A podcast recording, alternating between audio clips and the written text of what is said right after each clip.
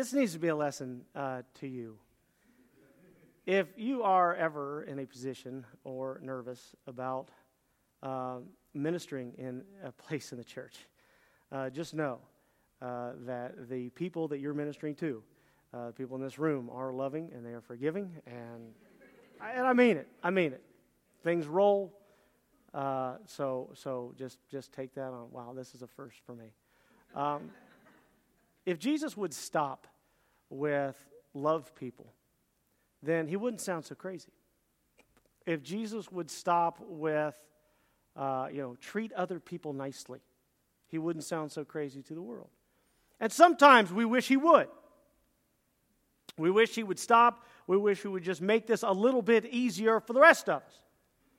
But try this teaching on for size, and I'm paraphrasing here. Hate yourself. Hate yourself and everyone else, and then die. Hate yourself and everyone else, and then die. Thus says Jesus. Thus says Jesus. Let's pray. Father, I do thank you for the love and, and, and compassion and patience of this family. I, and I thank you, Father, for your word. It is, it is not a joke. Uh, and Father, I ask that today uh, we are challenged. I ask that today we take these things seriously and that our eyes are open.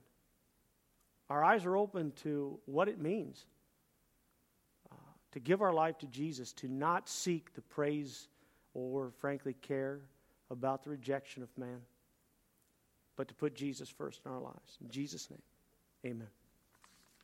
Turn with me to Luke chapter 14 hate everybody and die. If you were given that advice from a teacher or a psychologist or, you know, some sage in your life, uh, I'm not sure you'd stick around. You know, here's the question. You go to the teacher and you say, "Teacher, how do I live life? How do I live life the way I'm supposed to? How do I how do I live life the way I'm meant to?"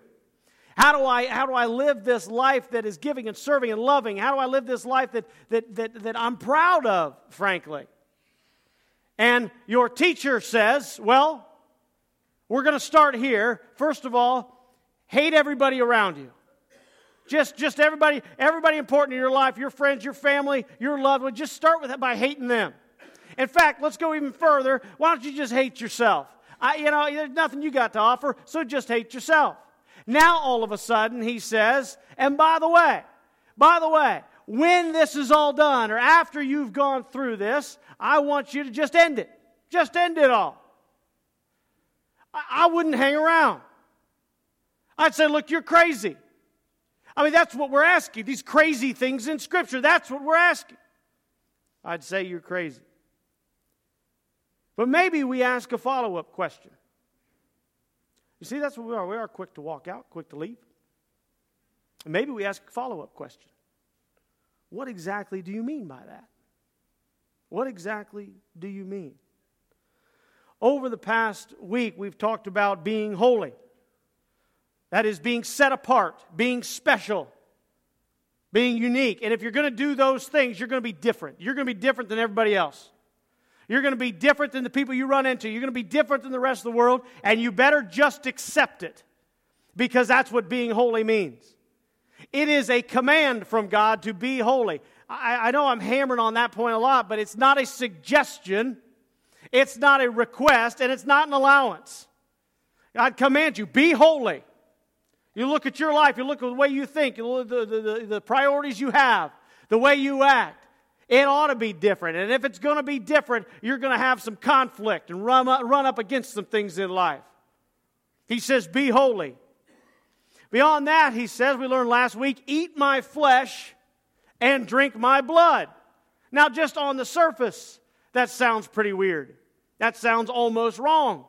You think, the preacher preaches that, you think, well, what kind of a cult are you running here?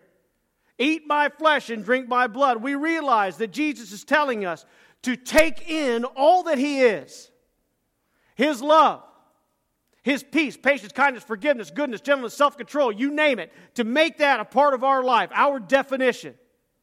His courage and His humility, to feast upon Him. You don't know where you end and Jesus begins. That's what he wants. That's how you live life. Well, it's a hard thing to do. He says, Look, I don't want you to just know of me, I want you to know me. Don't just know of me, know me. And then he extends an opportunity, he extends an invitation to you and me. I would, I would take it a step further. It's not just knowing of Jesus, it's not just knowing Jesus. Jesus says, Use me. Use me. Use me for your life. Use me for your direction. Use me for your value, your purpose, your mission in life. Use me for your defense. And certainly use me as you try, as you, you work, as you move, as you live out this separation in life for your direction. Today, we look at Luke 14, 25 to 26. Large crowds were traveling with Jesus. And returning to, and turning to them, he said, If anyone comes to me and does not hate father and mother, does not hate wife and children, brothers and sisters, yet even their own life, such a person cannot be my disciple. You see, when I sum that up, when I paraphrased that a few moments ago, you thought, boy, that's a little extreme. We're taking it a little far here. These are the words of Jesus. If you come after me and you don't hate your father and mother, if you don't hate your wife and children, your brothers and sisters, if you don't hate your own life, such a person cannot be my disciple. A couple things I noticed just right off the bat. I love the way Luke writes this because, and I like this particular translation in English in the NIV because I think it, it makes a point. There were large crowds traveling with Jesus. Sometimes we will read there are large crowds following Jesus. And that can get a little confusing because we think that they're followers of Jesus. We think people following Jesus are followers of Jesus. And I love here that we get traveling with. There were large crowds walking along with him. We're not talking about followers of Jesus. We might be, we might not be. We might or might not be talking about disciples, but that's not the point. There's a bunch of people that are just traveling along with. We looked at this a little bit last week. You and Jesus just happen to be going the same way right now. You just happen to be going in the same direction. We're traveling with so many people. And that's the question for you and me. Do you travel with Jesus or do you follow him? Do you try there's days, right? I mean let's be honest. There's days we follow Jesus and days we're just traveling along. And, and we can't we can't be we can't be okay with that. We can accept that as a reality and know that we are forgiven and we are loved and we are, we are convicted by the Spirit and we're given opportunity by the Spirit to be followers of Jesus, but we can't just be okay with it. There are days we follow, days we just travel along. There are days we are going our own speed and we're turning the direction we want to turn, and Jesus isn't coming along because Jesus doesn't follow us. We follow Jesus. And if we're just traveling with Jesus, we're going to miss when he turns right or when he turns left or when he slows down or when he speeds up. Jesus speeds up sometimes, you know that? This is what Paul was talking to the Corinthians about. You know, after 18 months, he shares the gospel with them, and then 18 months later, he writes them a letter and says, You guys got to be further along than you are right now. You guys are, you, you guys are screwing it. 18 months. Not five years, or 10, or 20, or 40. 18 months. He writes back to this Corinthian church, says, You guys got to be a lot further along than this in your faith, in your walk. He says, I'm still giving you milk. You got to be eating the meat. Not only you got to be eating the meat, you got to be cooking the meat and serving the meat up after 18 months. Sometimes Jesus moves fast and says, Get going, get moving. If you're going to follow me, it's time to run. It's time to jog this stretch. A lot of people travel with Jesus. A lot of people. Do you travel with him or do you follow him? Anyway, large crowds travel with Jesus. That's the second thing, large crowds. We're going to get to the hard teaching here in a moment, but large crowds were following Jesus last week. And last week, Jesus turned around to him and he said, Eat my flesh and drink my blood. Today, he turns around these large crowds and he says, Unless you hate your mother and father and your, your kids and your family and your friends, you can't follow me. What was it about Jesus seemingly thinning the crowd? Was he? See, I thought Jesus wanted everybody to accept him. I thought Jesus wanted everybody to be saved, to believe in him. Here's the key Jesus is not thinning the crowd. Jesus is speaking truth. He's speaking honestly, and the crowd is thinning the crowd. What are you going to do? You thinning the crowd? You thinning your own crowd? You see, everything's fine up until now.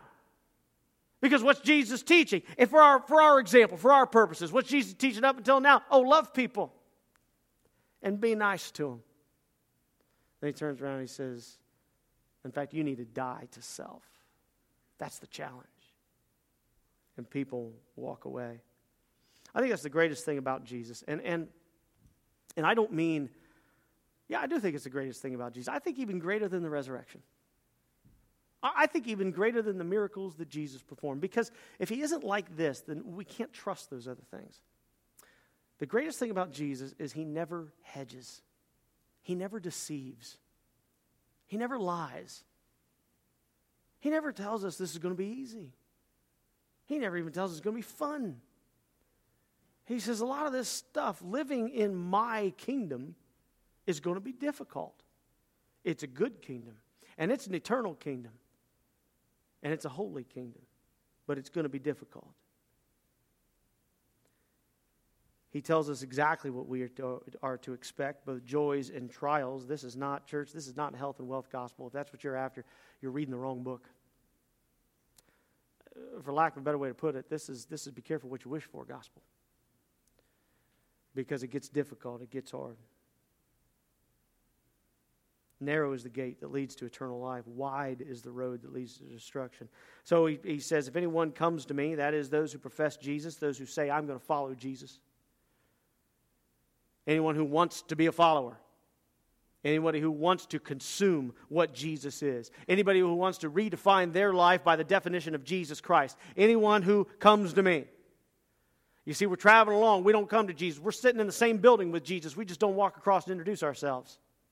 Anybody who comes over here to me wants to sit down at my table, dine with me, get to know me, who I am, wants to join their life to me. Anybody who comes to me and does not hate his father and mother, wife and children, brothers and sisters, even their own life, such a person can't be my disciple. How could Jesus say such a thing? Look, I might be able to accept that I am to be holy, different, set apart, unique, special, sacred. I might also be able to grasp the metaphor that Jesus used last week about eating his body and drinking his blood. But this, on this road we're on together, Either we're traveling together, Jesus following me, or Jesus leading me following. We have come to a bridge too far. I can't cross. See, that's what we say when we read this. Or at least that temptation goes through our minds. I'm not doing this. I'll do everything else. I'll go everywhere else but I'm not doing this.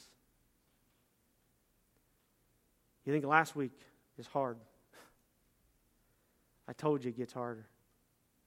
And it's going to get harder, and it's going to get harder, and it's going to get harder. In fact, in two weeks from now, we are going to accept a lot of these things, and then Jesus is going to turn around and say, Okay, show me.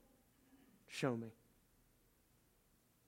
It gets difficult following what Jesus says. This is why the world sees Christianity as crazy. It's why his followers are held in disdain. This whole thing's predicated on hate. Just read these words, they say.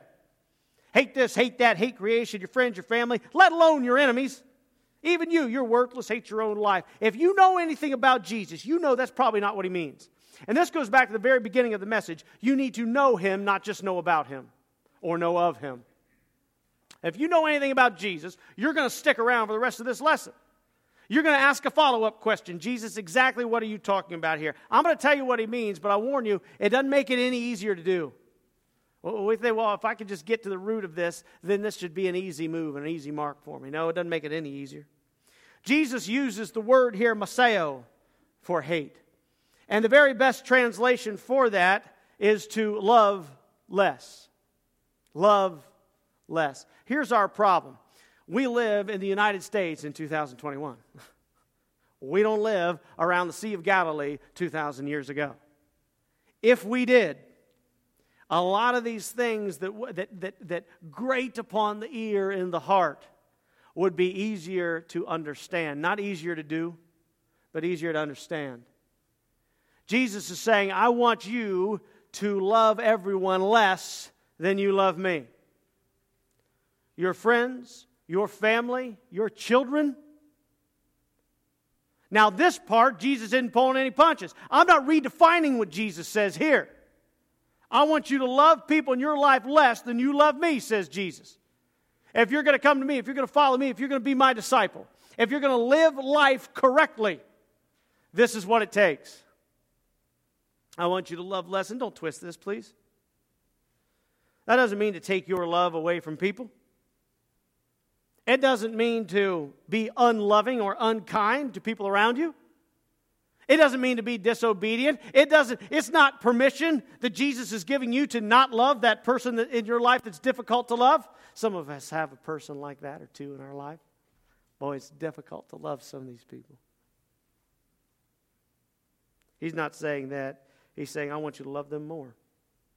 I want you to love your wife more. I want you to love your husband more. I want you to love your friends, your family, your children more. I want you to love strangers more. I want you to love your church members more. I want you to love your coworkers more. I want you to love them more and more and more and more. But I want you to love me even more than that. Love me even more than that. You're not going to love him if you don't know him. You're not going to love him if you don't talk to him. You're not going to love Jesus if you don't listen to him. I promise you, you're not going to love Jesus if you don't have a conversation with him. You're not going to love Jesus if you don't spend time with him. You're not going to love Jesus if you two don't argue once in a while. I mean that. Right? I mean, think about, think about the disagreements and the arguments and some of these times, these moments of intense fellowship we have in a marriage helps us grow together, shows maturity, helps rebuild. You need to know who Jesus is. You need to know Jesus in order to love him. There are multiple examples of this word hate being used like this in Scripture. Probably the most popular is God talking about Jacob and Esau. Jacob I loved, Esau I hated. Really, what's he saying? Jacob, his descendants, Israel, I'm going to choose to specifically bless them in particular ways. Esau's descendants, the Edomites, I'm not going to. Now, I'm still going to bless them. I'm still going to love them. I'm still going to shower grace upon them, just as I shower grace upon the good and evil alike. But Jacob's family, the Israelites, they are to receive, they have been chosen to receive particular and special blessing. And that's why I hate Esau and love Jacob. God picked Abraham. God very well could have said, Abraham I loved, and the rest of the world I hated. That's what this word means. He could have said, uh, Isaac I loved, and Ishmael I hated. Yet we see in Scripture that God blessed Ishmael abundantly because Isaac was chosen, Abraham was chosen. When Jesus tells you, hate your family, hate your, your wife, hate your, your, your husband, hate this, hate that, even hate your own life, what is he saying? He is not connecting this in any way to some sort of emotional disdain for someone. He is saying, Choose me. Choose me in everything. And getting up in the morning and sitting here today and driving home and sitting around the pot roast and going to the game tonight. By the way, if you want to go to the game, we have 10 extra tickets. They're free. You can pick them up, they're in the back. I didn't have time to put that in earlier today. There you go. Jesus first in all of that. He says, Choose me. Choose me for your life. Choose me to be the most important thing in your life. And this choice doesn't begin with other people, it begins with us. Verse 27, 14, 27, we're moving down.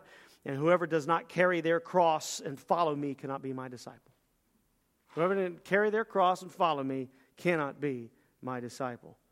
Now we're getting personal. I told you this is hard teaching. This is not the first time Jesus has said this. Luke 9 23. Then he said to them all, Whoever wants to be my disciple must deny themselves. Choose me, says Jesus. Don't choose you, choose me. Whoever wants to be my disciple must deny themselves, take up their cross daily, and follow me. Don't travel with me, follow me. For whoever wants to save their life will lose it, but whoever loses their life for me will save it. Jesus isn't talking about rejecting yourselves and others. He's not talking about rejecting your value as being fearfully and wonderfully made. Jesus asks the question What's the cost of following me? The answer is to relinquish ownership. Relinquish ownership of you, yourself, your life, your loved ones. Relinquish ownership. You see, we accept Jesus and we still want to hang on to our life. We even say the words, Give my life to Christ and we want to hang on to our life. We want to keep our life. What do you think Jesus does? You think we're fooling him? No, he's going to be working on you. Okay, I heard the words. I know this is what you want. You haven't done it. You're not even close to doing it. But I'm going to work with you here. I'm going to work with you. And you're going to give me a little part of your life. Then you're going to give me a little more. I guarantee you, son, by the time we're done here, I'm going to have it all and we give in to that, that, that conviction of the Spirit as we go through life. He wants us to relinquish ownership. He wants us to die to self. Whoever does not carry their cross. When? Daily. See, this is another mistake we make. We accept Jesus. We're baptized. Thank goodness we are. But guess what? We got to do this again tomorrow. We got to make this decision to make, put Jesus first tomorrow and the next day and the next day and after lunch and when you go to bed. We got to make this decision to deny ourselves, take up our cross, and follow Jesus. He lays out examples through the rest of this passage of counting the cost.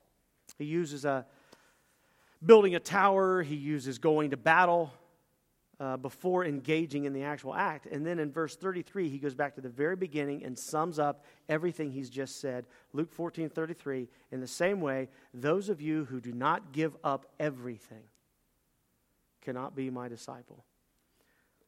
Don't tell me last week's teaching was harder than this one. Those of you who do not give up everything, who relinquish ownership of everything, cannot be my disciple. Give away all your stuff? No. No. No. It's not what Jesus taught. Separate yourself from all the people you love? No. Detest them? No. It's not, he's not talking about any of that stuff. What he's saying is relinquish ownership. Relinquish ownership of your own life. Now, what do we do? What do we replace that with? Stewardship. Stewardship. We replace it with obedience. We replace it with submission. Yes, we die to the mortal self that we might gain the immortal self. That's what it means to carry your cross. By the way, carrying your cross does not mean going through hard times, okay, or hard stuff. I hear that all the time, and it's just wrong. Okay, it's just a misinterpretation of. I mean, you've probably heard it before. Something bad or difficult happens in somebody's life, and they say, "Well, it's just my cross to bear." You know. Well, you're just reading Scripture wrong. You know. I mean, the Bible tells us in Galatians bear with each other's burdens, lift up each other in their burdens. It's not your cross to bear. Your cross to bear is death death of self, death of the old ruined person, embracing the brand new, living, perfect person. That's your cross to bear. And you do it every day.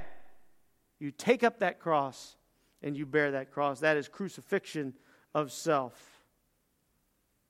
Tozer puts it this way when it comes to the crucified life. There's very, three very unique components to this. Number one, when you are crucified, when you, when, when you take up your cross, this is what Jesus say, take up your cross. What happens when somebody takes up their cross? What happens when somebody carries a cross? I mean, you, you go to Jerusalem, you see the crowds, you go downtown, something's happening. There's a circle around uh, one person and some soldiers, and one of these guys has a cross beam on his shoulders. Where's he going? Where's he heading to? He's going to be crucified, isn't he? He's going to die. Jesus says, Take up your cross daily when you wake up. And just know you're dead to self. And if you're dead to self, praise Jesus, you're alive in Christ. You're alive forever if you're dead to self. Three unique things about crucifixion. Number one is this if you're going to be crucified, your life is no longer your own. Your life is no longer your own. Jesus says something very similar to Peter when he talks about Peter's physical crucifixion John 21. Very truly, I tell you, when you were younger, you dressed yourself and went where you wanted. But now, when you're old, you're going to stretch out your hands and somebody else is going to dress you and lead you to where you don't want to go. Your life's not your own when you're crucified, it belongs to Jesus. Jesus said this to indicate the kind of death by which Peter would glorify God. And then he told Peter, Hey, I know this is pretty difficult. I know this is a little bit scary, so why don't you sit this one out? Why don't you just go on home? Why don't you just let us handle the rest of the church? No, he says to, he says to Peter, Follow me. This is going to lead to death. It's going to lead to crucifixion. Peter, follow me. And Peter followed. He's a great example in our life. It goes back to relinquishing ownership, loving Jesus more than your own life, your own lives. This is how you receive and gain the joy and peace that we have been missing. You care not about man's praise. You fear not man's rejection. Because you're dead to self. You've given your life to Jesus. He's the only most important thing in your life. That's what Jesus lives on. That's what we can live on. Dead man has no plans of his own. Number two, according to Tozer, uh, interesting thing about crucifixion, it's a one way trip. It's a one way trip. There's only one person, church, that's ever come back from crucifixion. And he's the one talking to us right now. It's a one way trip. There's no such thing as changing and going back. Many people profess Christ and then reject Him later. I have read about this over the past year, time and time and time and time again. People ask all these questions about this and that and salvation, whether or not you believe, whether or not you're going to lose your salvation, predestination, all this kind of stuff. Here's the point the point is they never died to self. They never died to self. When we say a lot of things, we accept a lot of things, we think we believe a lot of things, but then we never die to self. Then a year later, two years, 20, 40, 60 years later, now we're having these same battles that we had 60 years ago when we accepted Jesus. We accept Jesus, we give him our life, we die to self. It's a one way trip, church. They never knew what it was like to love Jesus more than themselves or more than others. And finally, the third interesting thing about crucifixion on the cross, we face one direction. One direction. The crucified man no longer has a divided heart. He or she is no longer looking around at two different kingdoms. They are in one kingdom. Right now, we're trying to live, too many of us, in two different kingdoms. We don't have citizenship in either one now because we're back and forth, back and forth between God's kingdom, our kingdom, God's kingdom, our kingdom. How do I love Jesus more than myself, more than those around me? Again, you got to get to know him. In church, a half hour a week on Sunday morning ain't going to cut it. And I'll tell you something else. If that's what you want to cut it in your life, you got to get somebody else up here than me because I can't do it. Half hour a week and going to get you to know Jesus. We started this earlier in our message by saying if you know anything, you know that hate is not what Jesus actually means. You got to know what he says. You got to know what he's talking about. You got to try him out. You got to live out his commands, and you have to watch his faithfulness. Some of us barely know Jesus, we just know of him.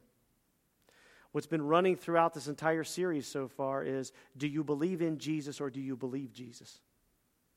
Do you believe in Jesus or do you believe Jesus? many people say, I believe Jesus. Well, if you're going to say that, you better have a follow up question. Believe what? Believe what? And if you can't answer that, how do you know you believe Jesus? Do I believe Jesus? Yes, I do. Believe what? And you better be able to answer that one, or you have no clue about the first one. The goal is to believe Jesus, follow Him, love Him, let Him transform your life. He's not going to transform your whole life today. He's not transforming my whole life today, but I guarantee you, I'm a different man today than I was yesterday, and I'm a whole lot different man today than I was 20 years ago. And many of you can give me an amen on that. Huh? Ben's still nodding his head back there. That's what happens when we give our life to Jesus Christ so that he might save it. Church, we can't serve two masters. That's why Jesus wants us to put him first. That's why Jesus wants us to love him more than we love others. That's why Jesus wants us to care about him even more than we care about the loved ones in our life. Because I guarantee you, if you don't know what loving Jesus is, you have no idea what it means to love your spouse or love your children. Quit trying. Jesus defines it. He created it. He sustains it. He holds it together, and He shows you what it is. And so don't even try to love people around you if you have no idea what it means to love Jesus. Jesus tells us what it is. You can't serve two masters. You're going to have to embrace one and deny the other. That's why we can't embrace the foolishness of Scripture, because we're serving two masters in two different kingdoms. And when there's some sort of spiritual conflict, these two masters start fighting. They come, come to butting heads. And I know I'm going to disappoint one of these two masters, either Jesus or me. I love what Tozer says. He says, I've, or he says, some have the idea that God's purpose is to make our lives more tolerable, tolerable here on earth. That rather cheapens what Christ did on the cross. If all he wanted to do was make our lives tolerable, then he could have done it in a variety of other ways. God's supreme purpose for us is to make us like his son, Jesus Christ. If we understand that everything happening to us is to make us more Christ like, it will solve a great deal of anxiety in our lives. That's the goal. That's what we embrace. Jesus. If we're hanging on to the old life, you're just going to be filled with anxiety. Let's pray. Father, I thank you for the love of Jesus. I thank you that he laid down his life. I thank you, Father, that we get to take up the life he laid down. I thank you, Father, that we are saved by an incredible gift from you, our Father to us, your children. I thank you that we can't earn it. I thank you that we can't buy it. I thank you, Father, that we get to have that securely with us all through life for the rest of eternity because Jesus never changes. I thank you that He's strong enough to do that, that He's, he's brave enough to do that, He's holy enough to do that, that He's dedicated to your will enough to save the rest of us. Father, just like last, last service, I know that it is hard to deny myself. It's hard to deny myself when when my pride gets hurt. It's hard to deny myself when I get angry. It's hard to deny myself when I get scared. It's hard to deny myself. It's hard to put you in front of my, my wife, my kids. Father, I know that you define love and you show me what love is, and I've got to follow you to see love in order to love them. And so, Father, it is my prayer for me in this church. I ask this in the name of Jesus Christ, my Savior. I ask this that, that you will help us, that you will help us to put Jesus first in our lives, in every situation, in every moment we have, that we lay down our life, not on the good days, on the bad days. We lay down our life and we embrace what and who Jesus is. That you give us that strength that you give us that commitment, that you remind us, remind our minds, our hearts, uh, give us a word, give us something to remind us that Jesus is most important in our life, and it's only because Jesus is most important in our life that we can even hope to live life. I ask, Father, that you will help us on the darkest nights, that you will help us on the brightest mornings, that you will take a piece of our life from us and you will protect it and you will hold it, and then tomorrow you'll take another piece and another piece and another piece that we might look back upon this life and see your sanctifying power, to see the change in our lives, to see the submission we have to you, to see the submission we have to our parents uh, as we honor them, submission we have to one another as we show love to them. That we will be that picture, that creation that is this holy church that you want. That you will help us. And Father, that you might be our strength and you might give us the courage to do that and you might help us understand our weakness in order to follow you. Amen. Sing praises. Let's sing praises, Jesus.